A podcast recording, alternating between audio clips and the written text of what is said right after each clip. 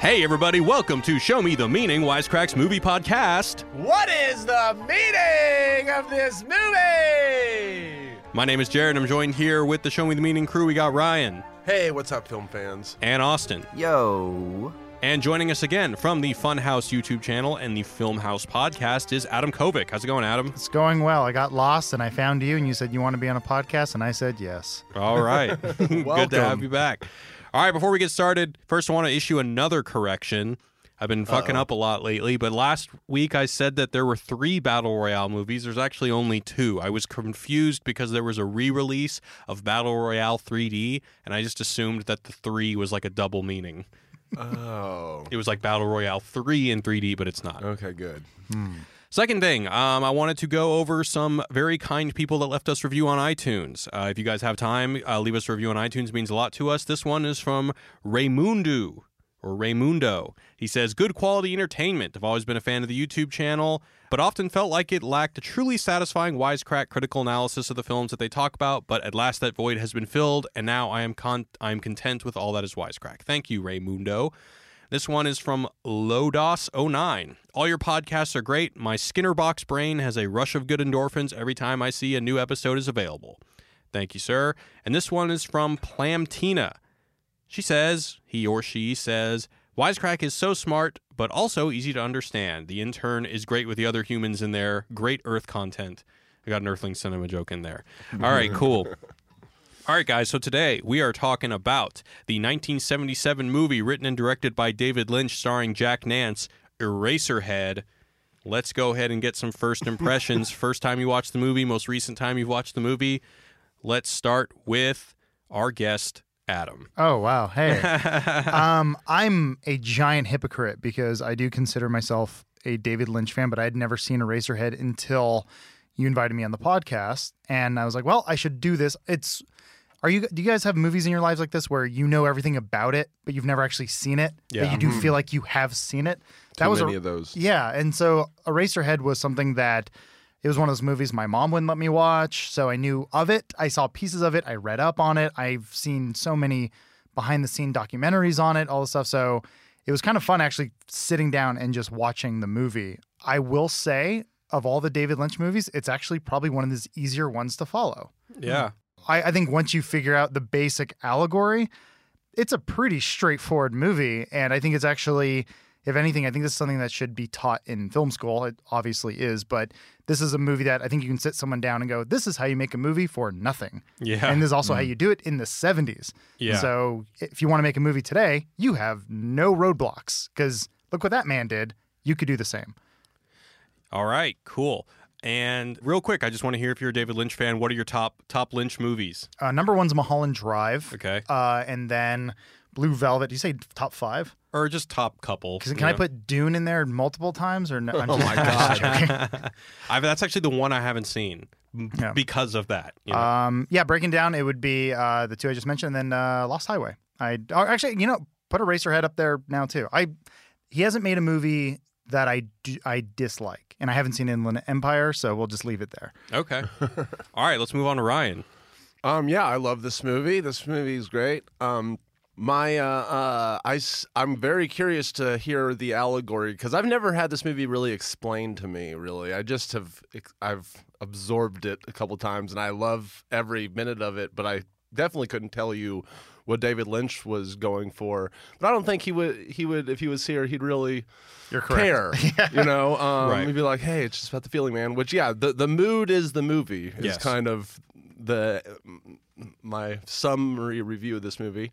Um, so yeah, I'm excited to talk about just the form of it in general because yeah, it's amazing. You know, you you you say he, he made this for nothing though, but like, and, and I agree that there's no roadblocks now for in cinema especially, but it seems like this movie took a lot of money even for then. Like at least with the effects and the scenes that, or the, the sets that they all built, it seems like a still a took a pretty lot of ambitious ambitious undertaking for an in, low budget independent movie. Is all I'm saying. Um, but yeah, my favorite um, uh, David Lynch movies: number one, Wild at Heart; number two, Mulholland Drive; number three, Blue Velvet. Okay, cool. All right, moving on to Austin. Uh, yeah, this actually was the first time that I'd ever seen Eraserhead as well.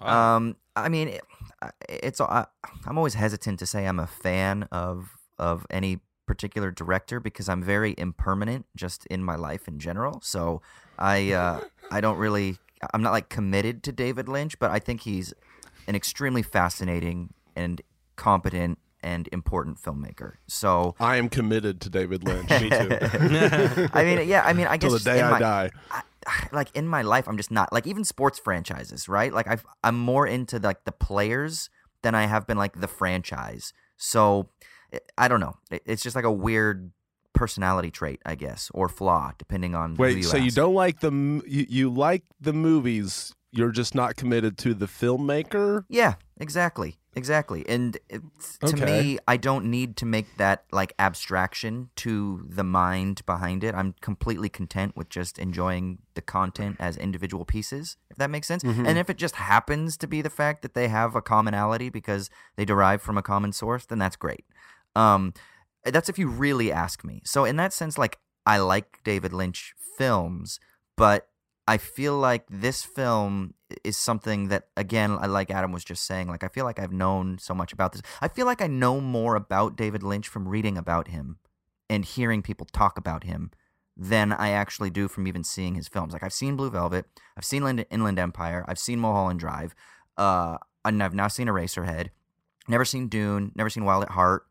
Um, I like Twin Peaks, but I have not seen the reboot and I'm not like racing to get it to get to it. Does that make sense? Like I feel like it's more like an intellectual Mm-hmm. thing for me. Is it one of those weird situations too where sometimes the creator is more infamous than the content they are creating? Yeah, I mean, because how, many- could- how many times do people say, "Oh, it's so Lynchian," right? It's like turned into a a, a verb now. Is like. Mm-hmm. Uh, or an adjective, I mean, it's it's Lynchian cinema, or it's Yeah. a Lynchian did- mood, or it's a this guy's very Lynch. This film is very Lynchian. Did it have a long shot that held on something that had some weird audio effect that wasn't quite music, but it had like it just went for a little too long? It's like Lynchian. Right. Or did it it's zoom into a light bulb? surreal Lynchian. or something. Yeah. So, but I mean, all that to say, um, I find this film to be extremely fascinating. I'm not sure that I can make a value judgment, like if I like it or don't like it. I'm not sure that this type of film is even meant for that. Does that make sense? Uh, yeah. All right. Cool. Well, I fucking love this movie. I have seen it so many times. I've probably seen this movie more times than any other David Lynch movie. Maybe other than Mulholland Drive. Maybe I've seen more times. Um, I I've seen this movie in times where I had no idea what the hell was going on. I've seen this movie times where I had like these moments of clarity that aren't even necessarily like narrative clarity. Like there weren't times where I was like, "Oh my god, I know exactly what's going on," but the movie would capture me and put me in this mind space where I felt like, you know, I was just constantly being sucked in. Like even if, you know, in a traditional narrative movie you might have beats or how conflict escalates and it draws you deeper and deeper in. I felt like on some level this movie would draw me deeper and deeper in even on a level outside of plot in which I had mm. no idea what was happening in any literal sense but on some sort of subconscious level I just I was just into it. I was like, yes, this doesn't make sense, but it makes sense. Mm-hmm. And uh, that's really special to me. You know, for somebody who mm-hmm. spends his time watching and analyzing and trying to get, you know, salient ideas out of movies, I'm really, really appreciative and just grateful that something exists that is able to thwart all my efforts at analyzing it. And yet I'm still just as transfixed, probably even more transfixed. So I love the hell out of this movie. Uh, actually, about a week ago or two weeks ago, uh, David Lynch's memoir slash biography, because it's both written by a biographer and him separately, um, just recently came out, and it's called Room to Dream. And I've been reading that, so uh, I've got a couple of quotes to bring into what we're discussing here. But for my favorite Lynch films, I've, I, I mean, my, my favorite Lynch property is Twin Peaks season three, and it's not a reboot; it is season Well, three. If Twin Peaks is in the in, in Uh, yeah. running, then that's my number one. But Okay, sure. If we're just talking about movies, I would put this one up there. I would also put Lost Highway up there. The one that's firmly at the bottom for me is the one that's at the top for Ryan, which is Wild at Heart. Oh, I don't you think I son don't, of a I- bitch. that's the only Lynch movie or the only thing Lynch has ever made that doesn't work for me. oh, work Even ever. even Dune, you would say works for you, I did you actually- not? that's the one I haven't seen. Dune does Yeah. not work at all for me, or Lost Highway. But it didn't work for David Lynch either. Right. I mean, they Dune doesn't work for any sane human. I don't Yeah. feel because it, literally doesn't make sense. Literally doesn't make. That's actually the chapter that I'm just at. So I'm, I'm actually curious to learn about it. It's a it's a huge studio fiasco, right? Yeah, the, the absolutely. story behind that. I mean, his name's not on it, so I don't know if you could technically call it a David Lynch movie. oh, really? Is Yeah. it just no directors Uh, credited? Alan Smithee, I believe. oh, okay. So it's a pseudonym. It's it's the. I mean, have you, you seen the documentary? Uh, I'm gonna pr- Jordy butcher his- Oski's yeah. Dune? Uh, No, yeah. I haven't. That one's It's great. it's really good. Does Uh, it does it cover the Lynch era? Oh, Like- absolutely. Oh, okay. Like, I mean, uh, to the point where they talk about how this is what it was going to be, and then Star Wars came out and ruined everything because they're like, we need a Star Wars, make Star Wars. So that's why you got what you got, but it's still David Lynch inspired. But then Sting's there, and no one wanted Sting there, and it, it's a whole, oh yeah. it's a big mess. So Okay. um, I'm I'm excited that. Uh, I forget the director's name. The one who just did Blade Runner is doing Dune. So Oh, Villa. I'm not even. I'm Gonna not gonna say it. say it. Yeah, because I'm gonna yeah, fuck it Dennis up. Dennis Villeneuve. I will I will call him Denny. Yeah. Good old friend Denny. Like like in the room, Danny. Yeah. Anyway, all right. So before we go into the recap, Ryan is going to attempt a recap. Go for it, All right. Ryan. All right, Eraserhead. A man is on vacation, finds out he has alien baby, finds a mysterious shelf, has sex with his neighbor in goop. His head falls off and a child takes it and turns it into erasers. He wakes up. His baby won't stop laughing, so he he stabs it. Shit hits the fan. The end. All right. Cool. pretty pretty accurate. Pretty accurate. Um. That's what I got at the end of that movie. All right. and I so loved every second of it. let me give you. Uh, you know, I'm going to do something unconventional. I was actually going to uh, read this after the recap, but I'm going to do it before the recap. So I'm actually going to start this conversation with a quote from David Foster Wallace.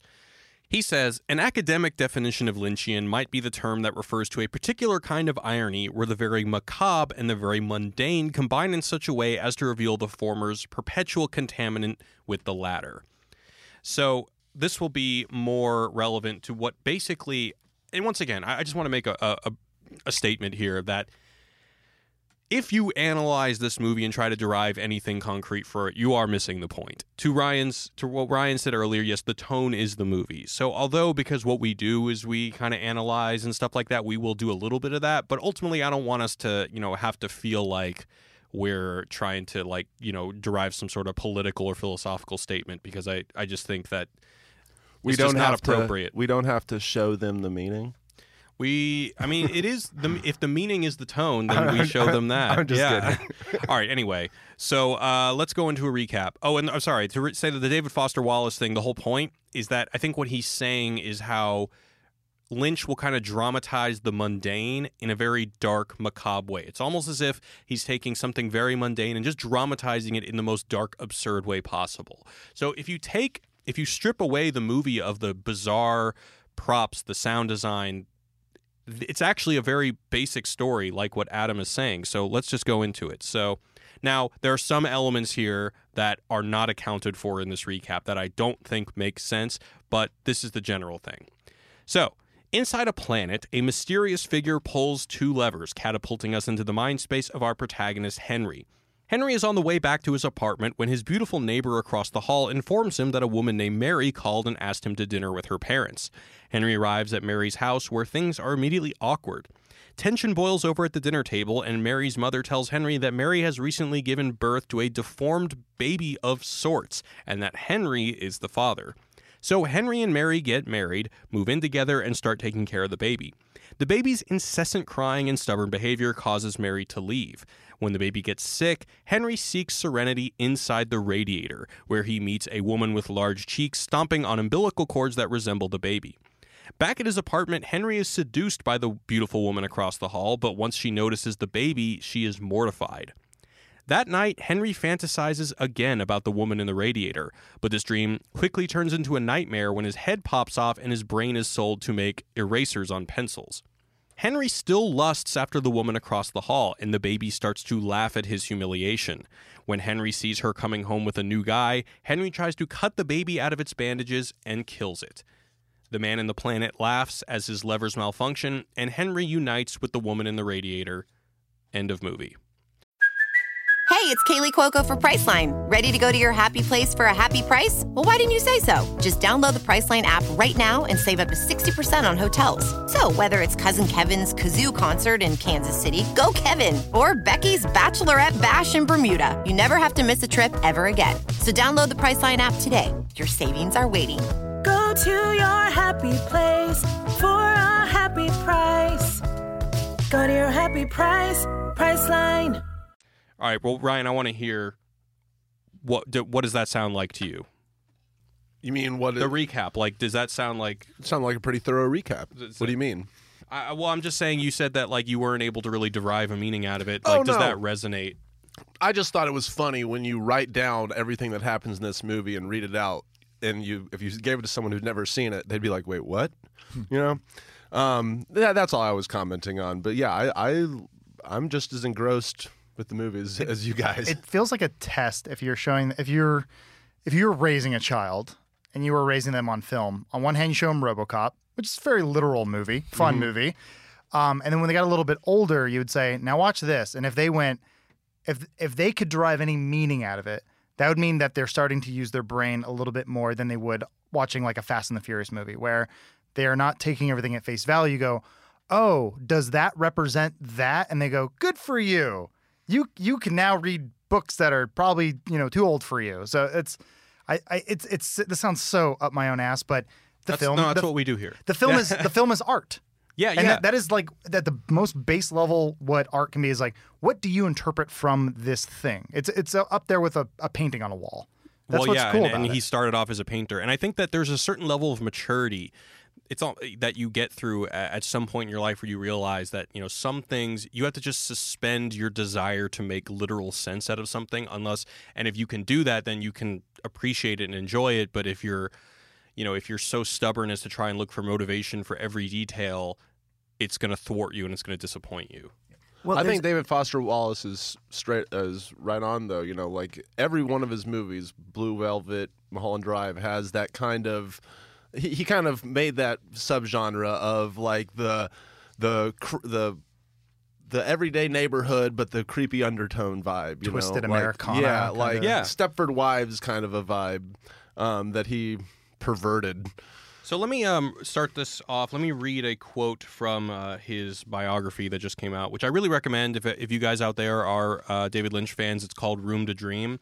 The structure of it is really interesting. The first chapter is written by his biographer, and then the second chapter is basically like a Fine Brothers React video. He reads the chapter and then basically writes his own chapter. That's kind of like a, a correction or a reflection on him an reading his own awesome biography. way to do an autobiography. Yeah. Um, Lynch has commented that I felt Eraserhead. I didn't think it. And anyone who fully surrenders to the film understands what he means.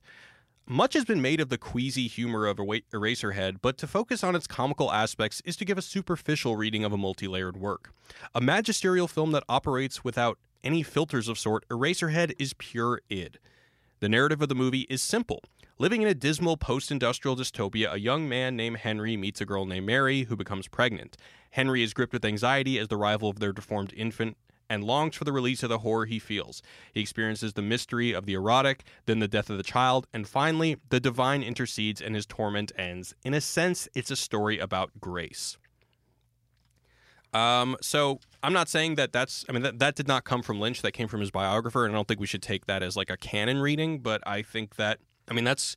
I didn't get that the first time I watched it, but that's basically what I get. Well, I after have heard repeated I have heard Lynch say that when he was making this film that he had a couple of inspirations, Gogol and Kafka, but he said that he opened up the Bible and read one verse and closed the Bible, and then that kind of helped him uh, in his formation of this film. So he says that in a way, this is actually his most spiritual film, and he's not saying that it's like some sort of literal representation of biblical themes or anything like that. But I think his point is is that it's uh, it's like aiming towards the transcendent or to the mysterious or to the esoteric or to the that which is just beyond the grasp in a very intentional sense whether it's felt or intellectualized i think that is kind of what he meant when he uh, when he said that Do you know the verse?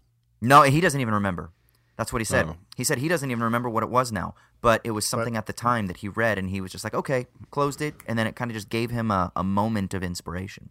Don't put corn and beans in the same hole. Mm-hmm. I mean, it could be that's why there's that bit about heaven. That made everything in heaven is going to be fine. This idea of maybe some sort of eschatological or soteriological, which means like salvation, right? Some sort of escape from the suffering or inadequacies or anxieties of this world. Because the main character, dude, I mean, he's constantly thwarted in his desire, right? Like that's what this film really puts on display is that he is this perpetually dissatisfied figure and uh, it's this battle between his desires and his inability to attain the objects of his desire, and then his covering over that inability with fantasies that he is is is playing with, and the tension that you get with the lack and then the excess between those two, and maybe heaven is like this image of fantastic final culmination or something, and so maybe that's part of the spirituality that that Lynch was exploring. Whereas I think his other films they're a little bit bleaker. Well, in this movie, you can argue that he gets literal salvation in the sense that, yeah, he is overcome by anxiety not only in the plot but in the visuals and especially in the sound design. I mean, this whole thing Oh, yeah. has these droning industrial sounds. It'll crescendo and get really screechy. You can just feel the anxiety in everything from the sound. And then at the end, you know, in a sense, there is like a Deus Ex Machina. Like everything goes to shit, and he just achieves his fantasy, which is the woman in the radiator. Right, right, and uh, so there's a After philosopher. murdering a baby. Right. Yeah. Right. And, and that's like clearly, like literally, God just like plucks you out of your worst nightmare and says, "Here's paradise." Or maybe it's the idea that the only way that you can ever achieve the satisfaction of your desire is through some sort of radical immolation. There has to be some sort of destruction in order to pacify your anxieties so that you can actually indulge in your fantasies. And and I think that there's something really interesting and I think you see this theme throughout Lynch's works is that it's about that tension between fantasy and desire as lack. And um Well, how would you work that with the? Because I, I think one of the interesting things is the woman in the radiator versus the beautiful woman across the hall. Because on the one hand, it you know it uses some pretty clear, common archetypal uh, structures. So, like the woman in the radiator is associated with white. She's crazy wholesome. She's got white cheeks. Her Yeah. her hands are in this like semi prayer situation. And uh, their moments of bliss and intimacy are like these explosions of blissful, bright light. Whereas the beautiful woman across the hall is associated with darkness and lust, and their intimate moment is them making love in like a black boiling pit. So there is this kind of discrepancy between like almost a lustful desire and a more idealistic desire that ultimately is his salvation at the end. Sure, but uh, before that he get before he gets to that point, which only happens after he kills the baby. Before then, he can't actually even touch the woman in the radiator. Whenever he tries to, I don't think that that white light is a good thing. I think that's the the barrier that prevents him from actually touching what Jacques Lacan would call the real. He's not able to touch the object of his desire. And so that's why you get that cutaway in the shot reverse shot where he actually isn't there anymore and then it goes back to to her and then they try to touch again and it goes to white again and then it goes back and he's there and then it goes back to her and she's not there. And so there's this there's this uh, absence and presence that is perpetually thwarting his ability to actually touch the woman in the radiator until he kills the baby. Then he can go and indulge in the fantasy. And that's where you get that strange tension. So all of it up to then is this interplay of uh, the object of your desire, which is, you know, the woman across the hall, and um, the idea that they do have this fantastic sexual encounter, which I thought was a dream. I didn't think it was real. Um, so it's a dream, I, I, the way that I kind of read it. Um, and then you get the experience of her actually hooking up with another dude that pisses him off to the point where he then kind of retreats back into his room, and that's what kind of pushes him to have to kill the baby. It's because he realizes that he can't get this other object of his desire. So there's this perpetual inability to have a sexual relation, which again is something that Jacques Lacan talks about. He says there is no such thing as a sexual relation, and what he means is, is that all of our encounters are ultimately mediated through the fantasy. There's no such thing as a pure encounter with another person, but it's always this fantasy that we're living that both uh, stifles our ability to be satisfied and then at the same time perpetually drives us on to seek more satisfaction.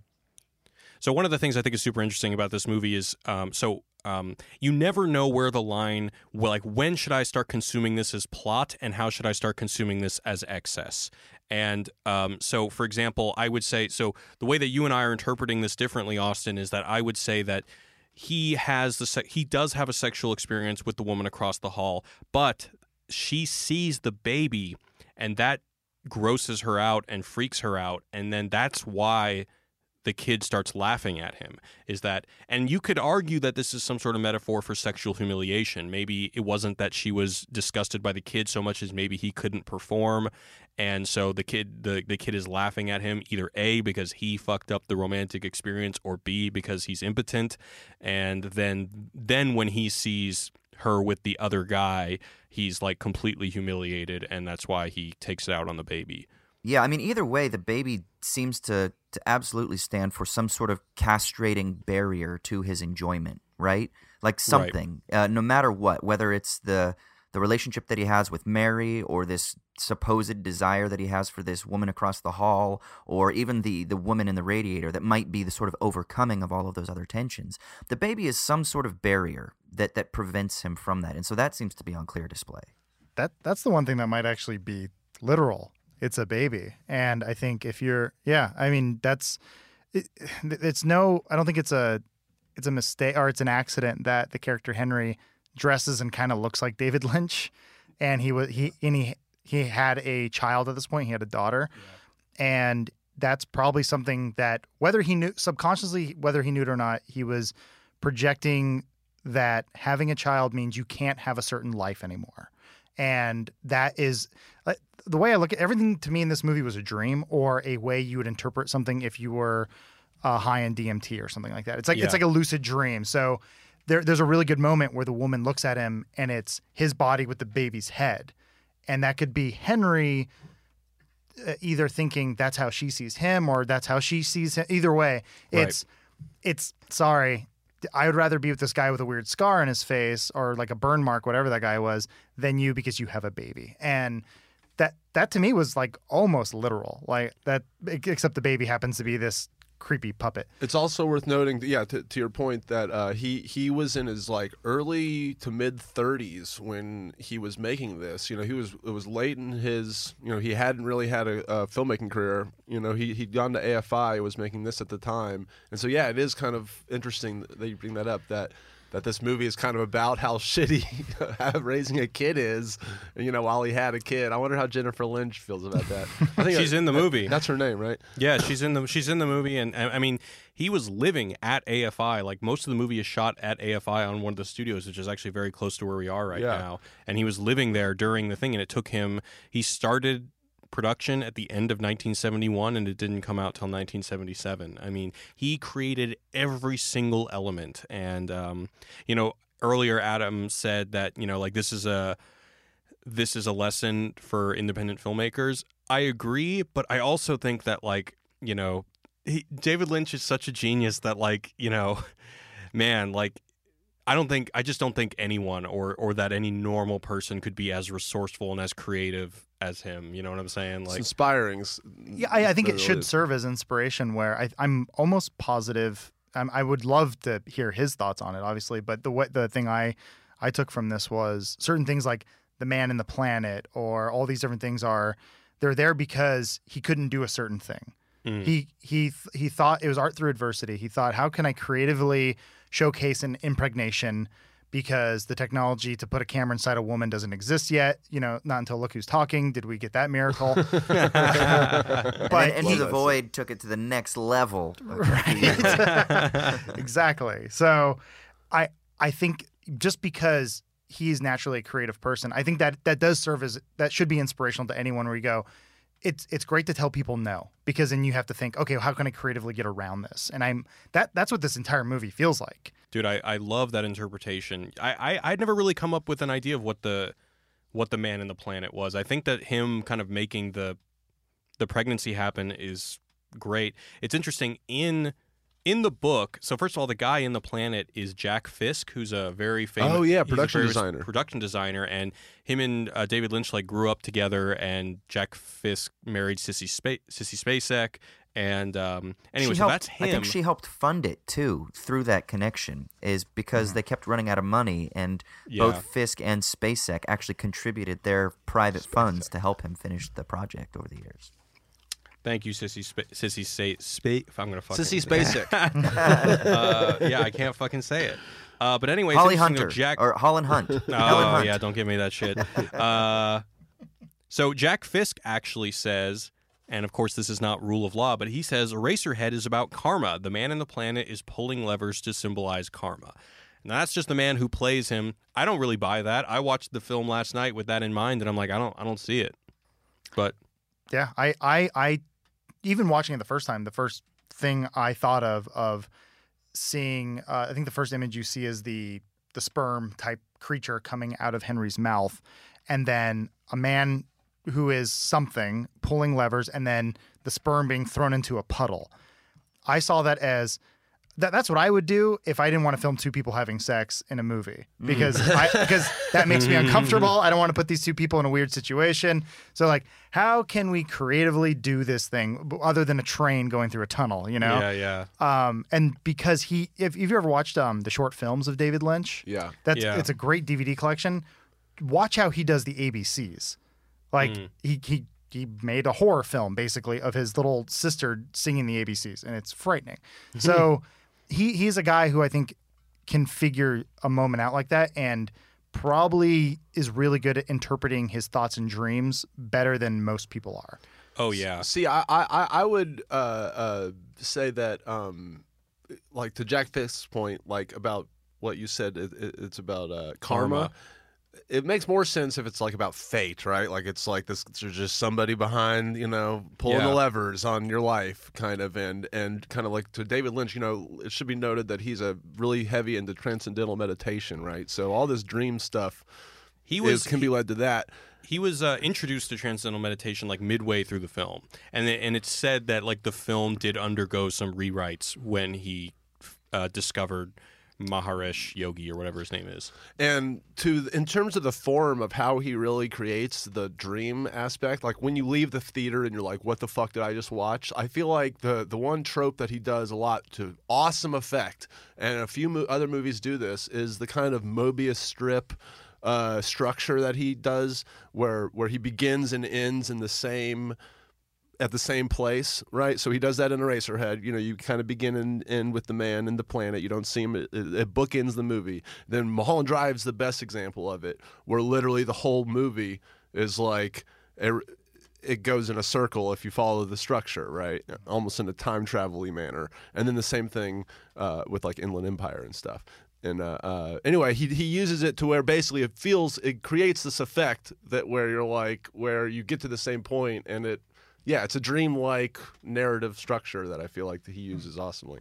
So Adam Adam mentioned uh, the uh, sperm look like things. Uh, I, there are a couple of facts in this book.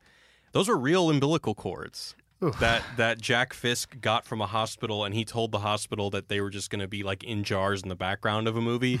But nope, they were throwing them against walls and stomping them and all sorts of shit. Another uh, fun piece of trivia before I move on. So I remember years ago, Ryan told me that um, no one knows how he made the baby and That's I just legend. and I just assumed that you know that was. I'm also very skeptical of IMDb trivia. I kind of like in our fake news era. I'm just like, you know, man, who checks that shit? But in the book, you're right. Nobody knows. He won't tell Apparently, anybody. he blindfolded the projectionist so that even the projectionist wouldn't kind of see the gag. So there's all this speculation whether it's like the a, a, lamb fetus or if it's Yeah. a, a rabbit or whatever. There are all these various theories out there. So no one, Yeah, so no that- one knows.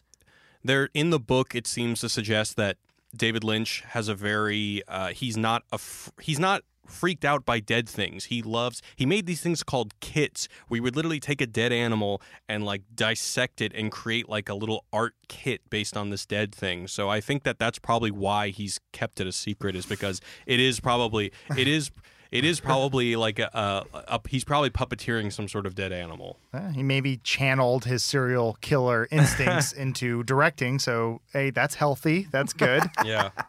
No, one, no one's died as a direct result of one of his films, so that's Yeah. good.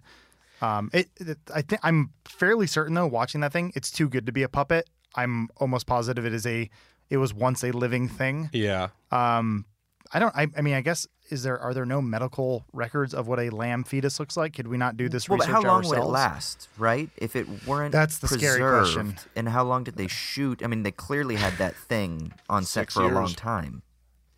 I guess if it was embalmed, that Yeah, was the that's what I was theory. gonna say, yeah. but Maybe. for just how how wet that thing is and how it moves and all, How did they it make is- its eyes move? Oh God! I, bet he had a bunch of them. Uh, you know, Where's he I don't getting- know. I don't Where's he getting these feet eye? Maybe he's Um, got a friend that's a veterinarian and just is like, hey, whenever you put down a little baby lamb, send that little fucker my way. I don't know. All right, moving on to something dark? less Too dark? horrifying. yeah, I'm not in the animals thing. Um, all right, so actually, a uh, fun anecdote I wanted to bring up real quick, uh, and more to the point of just how masterfully this movie is made and why David Lynch, I think, is one of the top directors of all time. So Ryan and I actually saw David Lynch present Eraserhead at the Egyptian Theater a couple of years ago, and Ryan actually got his autograph, which I'm very jealous of. Did you have you lost it? Did you still have it, yeah, I still have it. Still have it? Cool. Um, but anyway, someone asked David Lynch a question that uh, has stuck with me for a long time. And the question was, like, what is the most important element of being a good filmmaker? And he said it's the wrong question because the real answer is that every single element, whether it's the sound design, the acting, the music, the cinematography, the framing, every one of them is of monumental importance. And I think that more to the point of us saying that this is a movie that you feel rather than you think about, you know, once again, this movie wouldn't be the movie without the sound design or without the cinematography or without things that other filmmakers might use as like supplementary materials. But to him, every one of these elements can potentially be the primary tool. And, um, you know, and I think that like more more than it being cheap, like that's what you need to teach an independent filmmaker if you're going to be inspired by this is that like don't think that you need to create something with dialogue and characters and arcs and stuff like that. Just create something and like, you know, truly understand the potential of every tool in the filmmaker's toolbox. Just David Lynch and Sam Raimi is all you need to learn when you're growing up. I would say, and Robert Rodriguez, especially Sure. yeah. early. He he is basically a film teacher that got a few, you know, good Shark Boy and Lava Girls out of him. So And Linklater too. I'd Like, say. yeah, absolutely. Those are those are if anyone's ever interested in filmmaking, those are good like entry points to like basically take a free class in filmmaking is watch any of their movies with director's commentary. I think those are especially like David Lynch. Um, but going going back to like the film school thing or whatever talking about it, but um the moment where Henry meets the family, Mhm. I thought was that's when the movie really clicked for me because I was like, oh, he's so good at these moments of making an interaction play out almost like how he probably felt something. He, Yeah. He's so good at conveying feeling through film Right. because all those awkward things, if you take it literal, you go, everyone's acting really weird. But if you sort of look at it from an allegory perspective, that's probably how he felt. He felt so sick that guts were coming out of a chicken and people are just smiling at him and he felt uneasy and he somehow translated that into a film. That's to me was genius. Well, and he did become vegetarian when he took up TM. So he gave up alcohol, he stopped smoking, he became vegetarian. So this, I- mean, there's a difference between representational art, right? Where like this person represents that kind of person, or this scene represents this particular social conflict, and then what we might call expressional art. And he's an expressionist in that sense that exactly like you guys are saying it's something that just kind of flows forth from him. I, I don't know that i don't think that there's not i mean i don't think that i would say that it's like non-intellectual and that it's just purely mood or feeling because i don't know if you can separate the two because i actually think this film is extremely uh it, it comes from his intellect but i think it's also aimed at an audience's intellect not just the mood because even deconstructing the normal right? Like like the one of the, the scenes that got me was when mary is in bed and she's rubbing her eyes and it's just like that rubbing noise like it sounds like rubber mm-hmm. rubbing together. And i'm rubbing my eye right now and you can't hear the noise but there's something about lynch's profound discomfort within himself. Like i feel like he feels that or he's at least able to. I don't know if he walks around all the time like a neurotic, but I think he's able to feel that type of neurosis. And like uh, I think Ryan said it earlier, you know, uh, or Jared, you know, kind of the everyday suburban life, but then there's the macabre that is infuses in all of these seemingly quote unquote normal things that we just kind of cover over with our fantasies. And he's able to unpack them, to deconstruct the normal by showing the abnormality that is normal. And I think there's something highly intellectual and intentional about that. Interesting. So, to your point, I want to go back to the uh, David Foster Wallace quote and how I think that you can look at this movie as kind of dramatizing the mundane in a very dark, macabre way. So, I mean, earlier on, we've already said it. The story itself is pretty mundane. It's a man impregnates a woman, they get married, they try to take care of the baby. It sucks, and he fantasizes of escape and other women. That's basically it. Mm-hmm. And so, and now if you think about what is the movie I just watched, obviously there's a lot of other shit going on, and you're just like, what the fuck? But you can also take this down to like a little more scenic level. So, like, the scene that Adam is describing is basically just a guy meets the parents of a girl he just fucked and impregnated, and it's awkward, you know? and, and, you know, yeah, but plus that, there's a dog, there's a dog like breastfeeding a bunch of puppies um, Mary has like a panic attack, and the mother has to like brush her hair out for some reason to like make her stop freaking out. There's even a random moment with a grandmother where the mother the mother's trying to make a salad and almost like a puppet controls the grandmother to mix the salad and take what you will from it, but everything is just just screams weird. Like Just Yeah. so grandma Yeah. has a part in the in the dinner. It felt like to me. even even what's what's more common than the patriarch saying, "Come on in, we got chicken tonight," you know. but mm-hmm. even those chickens are super small and are bleeding, and then the wife has like a, some sort of erotic panic attack at the table. I installed every pipe in this neighborhood. Yeah. Look at my knees. yeah, That scene was awesome. Yeah, and then Yeah, during that so scene good. too, the the music or the the sound effects are so loud you can barely hear what the dad is saying. So it's yeah. it's really unnerving to to even watch this normal like, hey, meet my father scene. You know? Right. It is the opposite. It is the it is the hey meet my father scene, but the opposite of a normal one. Or maybe sure. maybe that is the normal subjective experience of when you are meeting somebody's father in that kind of uh, situation of duress and that sound that we hear is the feeling that you actually feel in your head when your blood is rushing and your palms are sweating and your heart is beating fast and your adrenaline is pumping. Maybe that's a sort of oral interpretation of the subjective anxiety that you feel in these quote unquote normal situations. That when you watch a normal film, a normal Hollywood movie covers over it and fantasizes all of these and romanticizes all of these things. Like, oh, meet my father. And, and yeah, they might pretend that there's some awkwardness, but it's, you don't really. You don't get to see and hear and feel the subjective awkwardness in the same way, and Lynch puts that in the forefront. Absolutely. Absolutely. Uh, I want to ask you guys about the comedy. I mean, uh, so I know that Austin and Adam, it's the first time you guys have seen it. Probably the first time I see it, like the comedy was just lost to me because I was like so just being assaulted by like, what am I watching? Huh. Did you guys? Yeah. You, you guys I- picked up on it immediately? I, I laughed especially at the the uh, the eraser head scene, Yeah. which I guess where the they eventually came up with the name that they found in the edit. I assume I always thought it was called Eraserhead because his hair. yeah. Uh, Well, it's I was based wrong. on um, I think it's based on a sketch or a picture or a painting. It's based on a piece of art that Lynch had, some sort of vision that he had of um of basically that that little scene. It's something along those lines that like they took Gotcha. a guy's head and they turned it into erasers or some shit like that. But it's based on some uh, preceding artistic project. that that whole scene to me had me in a very dark humor type of way laughing. It starts with the guy ringing the bell over and over and over, and then just this so weird matter of fact of a child holding a head, and then everyone nodding, going, "Yes, mm-hmm, this makes mm-hmm. sense." and, and, and and like the guy who's like super sleazy, who's like taking those dollars off and giving it to the kid, you know? It's, it, it it's just so that is so funny because that scene is the most that that's the one that I got nothing out of. Yeah. Like I, I feel like that's the one that's infinite or nothing, where you go, oh, what it mean? It's so deep, and I could just see Lynch being like, no, man, it's weird.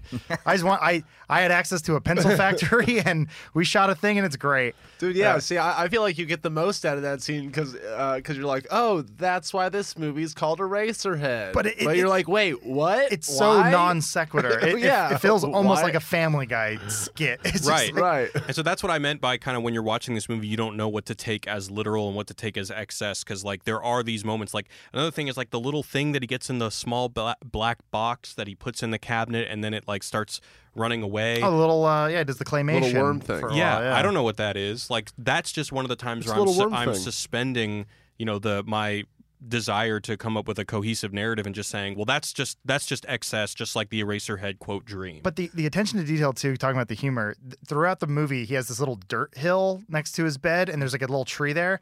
There's a scene where he's in the radiator, and they bring out a bigger version of it, and I'm like, how did you know I was paying attention to that? yeah, yeah, That's, yeah. It, it it had weird little moments like that, which I don't know if they were meant to be humorous, but I found humor in them. There are some uh, one of my my favorite comedy moment is uh, Mary's crying. The mother has just revealed that there's a baby, and she goes, "You don't mind, do you, getting married? Like, what kind of a?" And he's just like, "Oh no, it's fine." Like, it's like, like, what kind of a question is that? And this is after uh, the another- mom starts like necking him too a little bit. Yes, yes, which is super uncomfortable.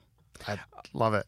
the, there's a scene also, or there's a shot where right before Mary's about to leave him, she's like goes under the bed and like for a solid 15 seconds, she's doing something. She's getting a furniture out. She's getting a under the suitcase. Yeah. But, but but yeah, that's a great reveal because it's 15 seconds of her just making this grimacing face and her struggling with something. You're like, what the fuck am I watching? What is going on? And then it's revealed. And after 15 seconds of confusion, it's revealed to be a suitcase. And I think that is a moment of laughter. yes, Well, there- that, that scene rules. There's even a moment that I'm pretty sure it's supposed to be horror horrific, but it can it comes off as so kind of campy or funny when the baby has what I can only tell uh, maybe dead maggots in it or something. There's Mm. all these. It's just there's a flash, and all of a sudden he goes, "Oh, you're sick," and it's like that's your reaction to like it. It looks like literal death. Yeah. And, uh, How do you guys respond to the death of the baby? That it always kind of upsets me. That's the scene where I'm like, like I'm I'm on board with the movie so much, but then I'm like, wait, what am I supposed to be taking from this movie? That's where I like, like uh, up till then, I'm really, I don't, I, I feel like he doesn't really, t- he's not telling you one way or the other. But then I'm like, wait, am I supposed to hate this person now? He just killed an alien baby. But I don't know. What do you take?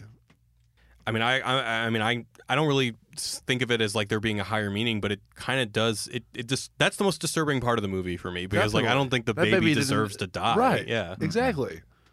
No, Fuck it's that it's guy. horrific. It is it is Yeah. horrific, and I think the fact that it's like a weird lizard-looking thing or whatever it is, um, I don't think that diminishes the empathy that it elicits by the fact that that's still a pretty horrific act, and I and I think that's I- mean I think that's kind of a point that we can derive from it that um, that even though this abnormal slash normal um, experience that is that is on display um, the reason that it's so sacrificial is because it still is a sacrifice. It's still it's still something that even though this is like a grotesque looking thing according to our standards of normalcy, it's still a very grotesque act, and that means that to make the sacrifice of desire in that kind of like interplay of desire and fantasy in order to do that you have to go to extreme measures and it isn't like some sort of like you must kill your baby thing but it's the fuck man like these these are the kind of horrific things that we do in our psyche. Um, Sacrifice. yeah, it is. Yeah, exactly. Selfish act of murder, Austin. Yeah, but I think, yeah, but but I mean, I think, it, it, but it's still, it's like in in the Bible when Abraham is gonna offer up and sacrifice his son, right? It's he's doing it God told him to. right, right, and and Literally think- told him to. Right, and I think we could say maybe simultaneously in so in Lacanian psychoanalysis, there's this idea of the big other, which is like this transcendent. So you can replace the big other with God, for like an analogy's sake, right? That you have to sacrifice this thing so that you can cross that barrier into actual enjoyment. Like he can't get to the woman in the radiator. There's an obstacle, and so he has to sacrifice. He has to sacrifice the baby.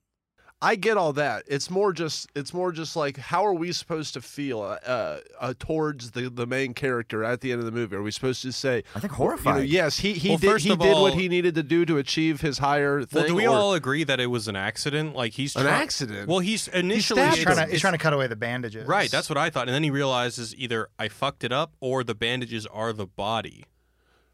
See, I, I took it as he undid the bandages and then saw his heart beating and then was like, die. Yeah, that's Well, what I I- thought too. That's kind of a mercy killing at that point. That's what I thought. I thought it was Oh, like you thought it was a oh, mercy shit. killing? Oh, Well, see, because- well, that would make it better, honestly, in my mind. How confused would you be if you cut off a cast and all of a sudden your entire arm was exposed? Right.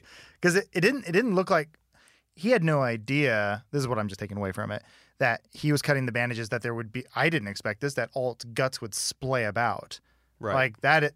What hor- horrific doctor bandaged that up? Like that. That's crazy. And then it's just sitting there, like it's basically saying like "kill me, kill me, kill me," and it looks like it doesn't look like he did oh. it out of mouse. It was more of like, "Oh my god!" Like it's a super stressful situation. Interesting. Though, though I never, I didn't take any of that literally. I like that better. I, I thought the scissors represented cutting yourself off from something, but mm. that, what that's that's me. I don't think that's the intention of the movie. I mean, but- why would he be cutting it open? What other reason would he be cutting it open? Just to see what was under, just to see if he was healed or, or ready to be undone? I don't know. Like, like to me, it seemed like he did it to stab him. There's definitely a frustration there. I don't know if I don't know if we can go as far as to say it was to kill him, but he was obviously uh, frustrated with the baby and wanted something to change. Maybe wanted to punish him. Maybe he just thought, oh no, something needs to change. Like this kid needs to be able to like walk on his own and get the fuck out of here or something. So, So, we I'm need just to gonna start stab out- him to get no, him off no. of the this stabbing table. comes after the fact that oh my god, like my child is having a a, a horrible, painful death at the moment. Gotcha. You know. Oh, so you thought it was an act of mercy? I thought it was more of like, oh my god, I'm freaking out right now, and then like at the time it, it was like he kind of gave in to his darkest impulse. Okay, let's say let's let's say even if it is that, then it's really interesting because I think that still fits within this sort of psychoanalytic reading. Because then it's to to Ryan's question earlier. He said, you know, so is this film kind of saying that we have to do to do this sort of thing in order to get to satisfaction? No, it's I didn't it's really not. say that. You didn't say. What, what did you ask? Oh no, no. I, I, I mean, I, I, uh, I'm not saying that, that the movie's telling us we should. But, No, no, you but were the- asking But the me. guy in the movie. No, oh, yeah, yeah, you, yeah, yeah, yeah, you were asking me if that's what I was saying, and I don't, I don't think it's making like a normative claim, like this is what you must do, like you must sacrifice your children, or you must like castrate yourself, or whatever. But I think what it's showing is that this is like one of the maybe torments of being human is that we are perpetually doing this. We're cut off from the object of our desire, and that we are perpetually like immolating ourselves. There is like self flagellation. There is some sort of self immolation, self um, mortification that is taking place in that strange tension between getting the thing that we want and then kind of not being able to get the thing that we want. Does that make sense? So I don't know that it's like you must do this. I think it's just kind of like fuck, we just do do this. So then to what Jared and Adam are saying, this would fit into that because then it's kind of like he didn't mean to do it, but he kind of he got stuck in the situation and then he was like fuck, now what do I do? And he kind of just responded and then he had to do it. So that would it's kind of like you're thrown into a situation that isn't of your own choosing and you kind of have to just respond. I don't know. All right, so let's move on to the mailbag. This one is from John. He's uh, writing about Battle Royale. Have you seen Battle Royale? Adam? Absolutely, yeah. Okay. I love the Hunger Games. So We uh, don't talk about that. He says, Hey guys, I completely agree with Jared's initial assertion on this one. While anyone can appreciate this movie and recognize it as an excellent piece of filmmaking, familiarity with Japanese culture increases that appreciation immensely. It's not only Kitano's presence, but other things too, like the particular mechanics of Japanese schools, the extreme pressure students feel to get into a good school, the unique generational dynamics which are unlike anywhere else in the world, etc. Finally, I have a question. Do you think that a piece of fiction is less valuable if it's mainly appreciated by a limited tar- a limited target audience when its themes are not outright universal but pertain to a specific culture? What do you Yeah. guys think about that? Hell no. Different strokes for different folks. Sometimes it's uh, a few people, and if it works for them, you know. I mean, I love like Enter the Void. Someone brought up. I fucking love Enter the Void. Not very many people can sit through that whole movie, but it's a work of fucking art. Would you? Do you think you'd appreciate the movie more or less if you? Where's the director from? Amsterdam, France. France. Okay, yeah. Would you? Well, if you he's were yeah, he's like Chilean in French. right, Gaspar yeah. So if you were, yeah. if you were more European or South American, do you think you would enjoy You it more? cer- certainly, kind of like we were saying in the episode, you pick up on references that you know I certainly, having been brought up here, wouldn't have got. But I don't think that makes it any less valuable. That that it's because I, I I don't know. I love movies that are s- like very regional. You know, like. A certain region, you know, Clueless is a great example. you know, It- it's right, a- so many LA jokes.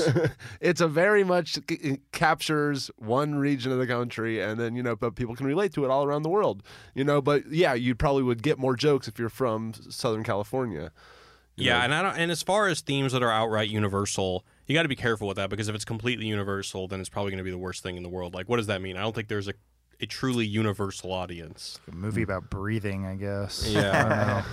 Does Oh, that right, real quick, just because I know that people oh, they'll correct us and give us shit. Uh, Gaspar Noé is Argentinian, not Chilean. Just because you know, Oh. I don't. He's not don't- French either. uh, he lives in France, but he's from Argentina.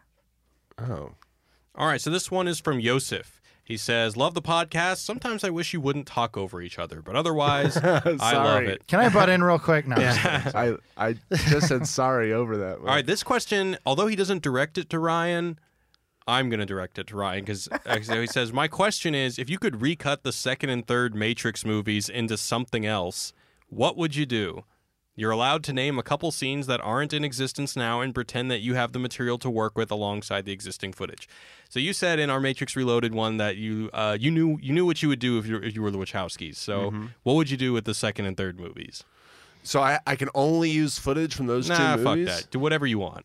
Well, I mean, I would then I would use I would say my story from the the other where where where where, where Neo gets to the Matrix source, uh, uh, hits the lever. All the people that are in the Matrix get to, uh, get unlocked, and everyone gets free. And then we, we take over the world back from the machines and stuff. But is it still covered in darkness? Because well, we uh, figure that out, out, yeah. you know, and, And, then that happens at the end of the second one or like at the beginning of the that's second one? That's about that's the that in the oh yeah first act of the of the of the second one. Yeah that's Okay. like the big turning of a thing. And then we you know we figured it out by the end. I hate cliffhanger movies. I think they should be outlawed by the us congress. And so i can't I, I i i i don't like the to be continued trend.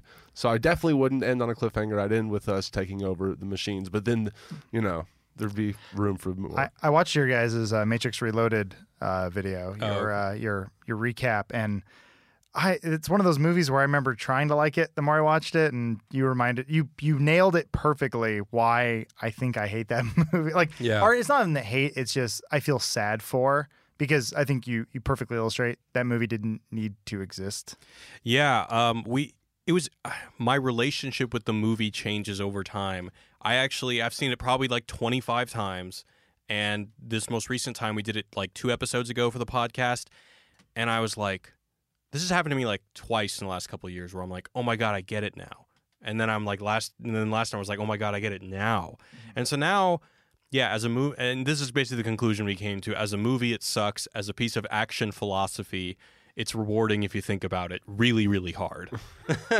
Still don't understand cake that gives you an orgasm. This yeah, very confusing. Were Uh, there weren't there werewolves in that movie? there were which- Yeah. that you can only kill with silver bullets. Right over my head, man. Yeah, yeah, yeah. I don't think there's anything smart to say about that. But um, Juno Reactor was good. That's the music. oh, during the during the uh, The Burly Brawl and the uh, the, the oh. freeway chase scene. I remember listening to the soundtrack a lot when I was in college. I, would yes, we talked about that. The soundtrack is so good for that movie. Pretty damn good. But yeah, you're right. It takes what about an hour before any actual plot shows up. The Like, only yeah. you know, it's interesting. I was doing the recap for that one, and basically the second half of the recap basically starts when he gets to the architect because that's the whole movie. The whole movie is basically what the architect tells Neo, you know, which is not very exciting to watch or listen to. yeah i cut all the exposition out from 45 minutes down to one Yeah. All right. This last email is from Resorma12. He says, Eyes wide shut, man. Just the discussion alone put me in a weird, uncomfortable psychosexual state. you're welcome Tell me, what is it you guys think is the true nature of the erotic? Is this na- nature changeable? And what do you think Kubrick was trying to say about the erotic, sex, sexuality? Also, Austin, I'm very curious to hear about your research. You've mentioned Lacan and concepts relating to philosophy of language. Can you please go into detail about what areas of philosophy you study? Please and thank you. All right, Jared, what's the true nature of the erotic? And go. I think Austin can probably answer that without sounding like a moron better than me. No. uh, Well, first of all, hit me up on Twitter, Austin underscore Hayden, because I don't want to bore you uh, and other people who aren't as interested in my research interests now. But um, uh, so the true nature from a psychoanalytic Lacanian standpoint of the erotic, uh, I mentioned this in the main part of this episode, is that Lacan says that there is no such thing as a sexual relationship, and what he means by that, in a in a very simple sense, is that all of our um, erotic desire is mediated through the symbolic. It's mediated through language and it's mediated through what we might call fantasy. So when I uh, I'm a straight man, so I'm attracted to women. But if I'm desiring my sexual partner, even in the amorous activity itself, it's never just two bodies fucking, which is important in Eyes Wide Shut because that's remember the at the very end of the movie, Nicole Kidman and Tom Cruise when they're trying to resolve these tensions that they've had, and we talked about this in the podcast about their their conflicting fantasies and the the the whole idea of these kind of weird understandings of sexual desire and things like that that were haunting them. And she says the first thing that they need to do as soon as possible is they need to fuck right? Because there's this idea that they need to like reinstitute the sexual relationship, quote unquote, even though it's been pretty much established uh, throughout the film that the sexual relationship is always thwarted because it's mediated by these fantastic images. And I don't think this is this is like some sort of super creative reading. I think that Kubrick was very clear that this is a psychosexual Freudian inspired film and I think he very clearly was trying to kind of get at something very similar.